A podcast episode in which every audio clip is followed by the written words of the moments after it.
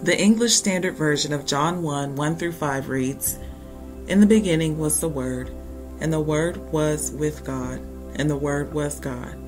He was in the beginning with God. All things were made through him, and without him was not anything made that was made. In him was life, and the life was the light of men. The light shines in the darkness, and the darkness has not overcome it. As we delve into the profound concepts of the Word, that is, Logos, presented in the Gospel of John, we discover that this term carries rich historical and theological significance. In Greek philosophy, Logos represented the rational principle governing the universe, an underlying order that brings coherence to creation. In Jewish thought, it carried the idea of God's creative and revelatory word, his powerful self expression in creation, revelation, and salvation.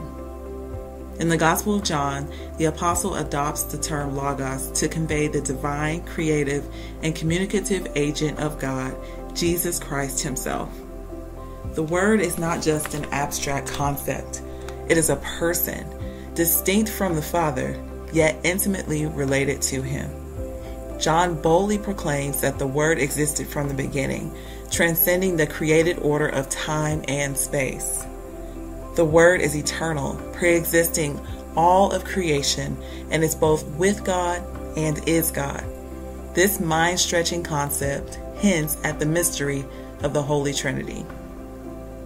Gerald Borchert beautifully articulates that the prologue of John's Gospel is a foundational confession. It highlights the eternal origin of the Logos, distinct from previously understood designations for God.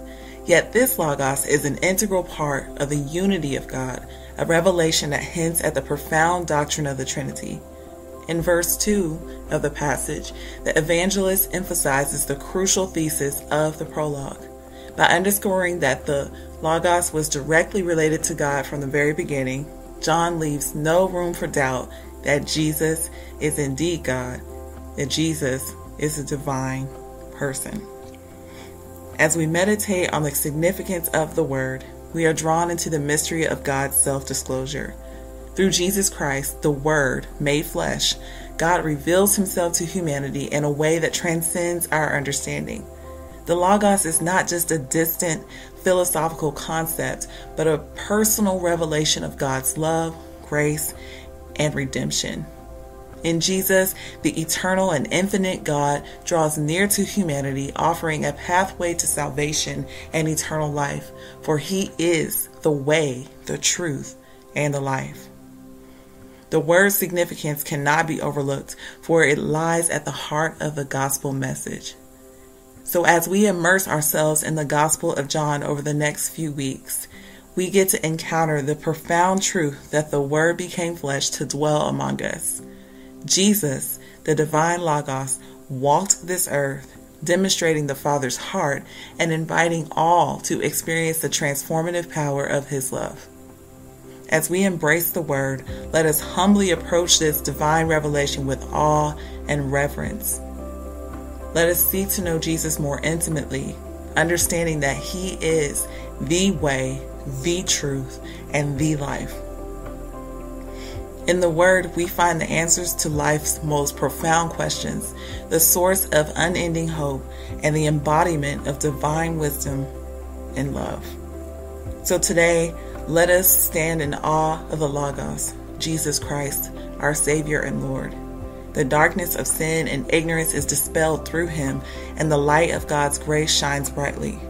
May the word illuminate our hearts, our spirits, our souls, and guide us on the path of righteousness, leading us into a deeper communion with God. Let us embrace the divine revelation of the Word and allow that revelation to transform our souls, our bodies, our spirits as we come near to God and seek to love Him with all our heart, our mind, our soul, and our strength.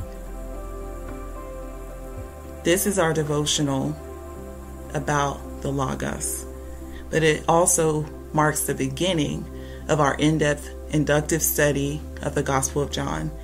So, though this is a segment of the Bible Study Tutor, as evidenced by being a podcast, I encourage you to join us on this inductive Bible study journey every single weekday until we're done with the entire book of John.